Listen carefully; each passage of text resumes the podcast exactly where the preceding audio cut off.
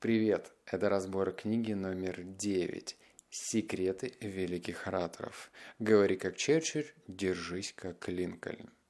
Перед тем, как мы подойдем к самой вкусной части, я попытаюсь в подробностях рассказать, что же я такого интересного вынес из книги, и я расскажу про методологию. Это очень важная вещь. Я думаю, что ты не всегда прислушиваешься к моим советам, и иногда позволяешь себе читать ту книжку, которую тебе хочется прочитать. И это правильно.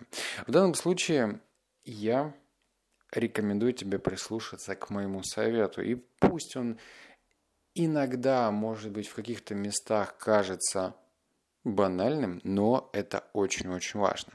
Дело в том, что каждую книгу нужно использовать как прикладной материал. Прочитал и понял, зачем тебе эта информация нужна. Дело в том, что э, секрет ораторского искусства – это не панацея, это не просто для того, чтобы, не знаю, ходить по улице и кичиться тем, что ты умеешь круто говорить. Нет. Дело в том, что для меня, например, первоначально это возможность успешно вести переговоры. Переговоры – это не просто владение цифрами, это не просто знание продукта, это не просто делать предложение, это еще и уверенность, потому что только за счет уверенности в голосе, уверенности в движениях, уверенности в целом как картинка, ты можешь достигать своих результатов с большей вероятностью, чем если ты говоришь вот так и не знаешь, что ты хочешь. И это очень важно, потому что если ты не можешь уверенно говорить, ну, как бы э, другие будут получать то, что они хотят. Именно поэтому я выбрал эту книжку. Дело в том, что у меня сейчас серьезная стоит задача. И, например, через одну книжку, которую я уже прочитал, но с таким э, длительным оставанием э, рассказывать тебе об этом. Некоторые книжки, которые тебя ждут дальше, это как правильно искать инвесторов, как правильно с ними взаимодействовать, как с ними находить общие точки соприкосновения и так далее. Но это как бы э, следующая лирика. Что можно из этой книги вычитать и применить?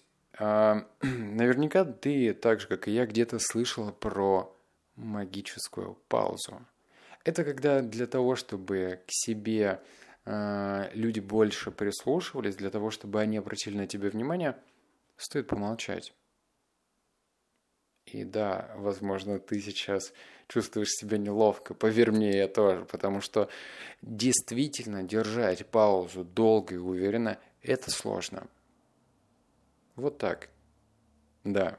Но дело в том, что я сейчас стою в трусах, и рядом со мной никого нету, но если ты выступаешь перед большой аудиторией, то держать паузу, когда на тебя смотрит много-много людей, это сложно. Поэтому тот урок, который я вынес в действительности, это то, что нужно научиться через силу или как-то иначе, но все-таки держать паузу.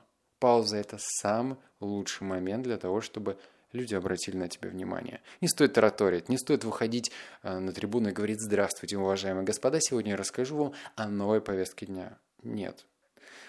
И как я понял, вычитав из этой книги, самая главная рекомендация – это пауза. Второе – это возможность ясно доносить идею, доносить мысли. Не нужно торопиться, не нужно э, считать, что если у тебя регламент на разговор, предположим, 30 минут, то нужно рассказать абсолютно все, что у тебя написано в докладе. Самое главное – это познакомить аудиторию с собой и донести какие-то самые важные вещи, которые ты считаешь нужно доносить. Третий момент – это не стоит в самом начале перед аудиторией говорить такие э, фразы.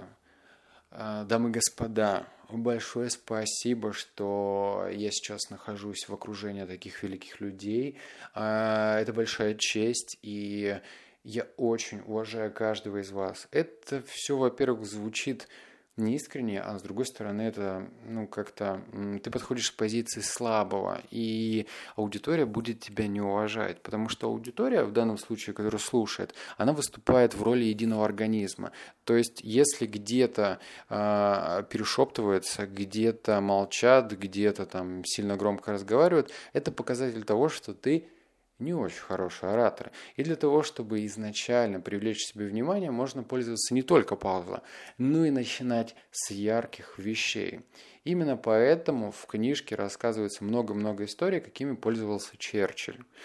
Например, Черчилль для того, чтобы выйти на сцену или э, выступить перед журналистами, или еще перед кем-то, или перед мирными гражданами, он обязательно говорил с острой повестки дня. То есть на нас напали. Прямо сейчас я призываю каждого из вас верить и идти к своей цели. Ну, это предположим вот так. То есть нужно начинать с того, что тревожит в данный момент окружение – и это вроде как бы круто, потому что я, ну, я тоже учился в школе, я точно так же учился в университете, я помню все эти выступления преподавателей, которые выходили и держались за грудки, рассказывали, какая для них честь выступить и рассказать что-то, что-то. Это фу, вообще никакого внимания, конечно же, не получалось у них достичь.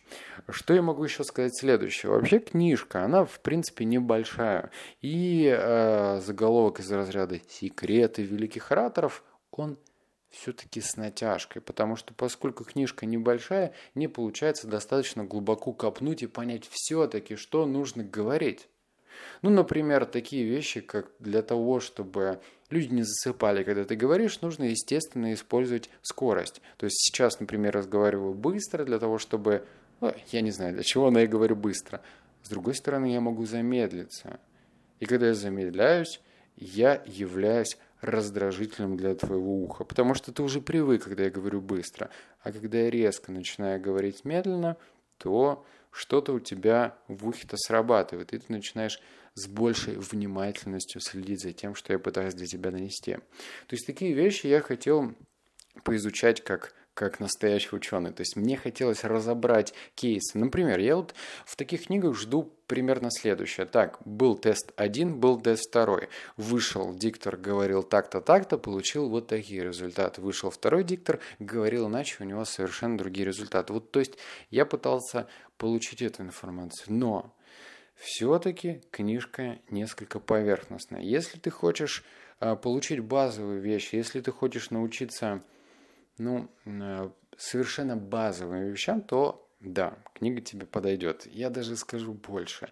У нас в России очень, как это грустно, но все-таки процветает инфобизнес-тренерство. И я даже понимаю, что можно прочитать эту книгу, написать какой-нибудь стрёмненький сайт, сделать громкие заголовки и назвать себя оратором который готов проводить мастер-классы и, естественно, брать за это деньги. Потому что в действительности рынок инфобизнес-тренерства так устроен. Люди берут информацию по верхам, здесь чуть-чуть, там чуть-чуть, и готовы выступать перед аудиторией. Поэтому всегда читай книжки и старайся вникнуть в эту книгу. Старайся для себя вытащить все самое ценное, что ты для, для нее находишь. Потому что то, что ты услышал до этого, это три вещи, которые я лично для себя подчеркнул и сделаю для них упор. Ну, типа вот этой неловкой паузы.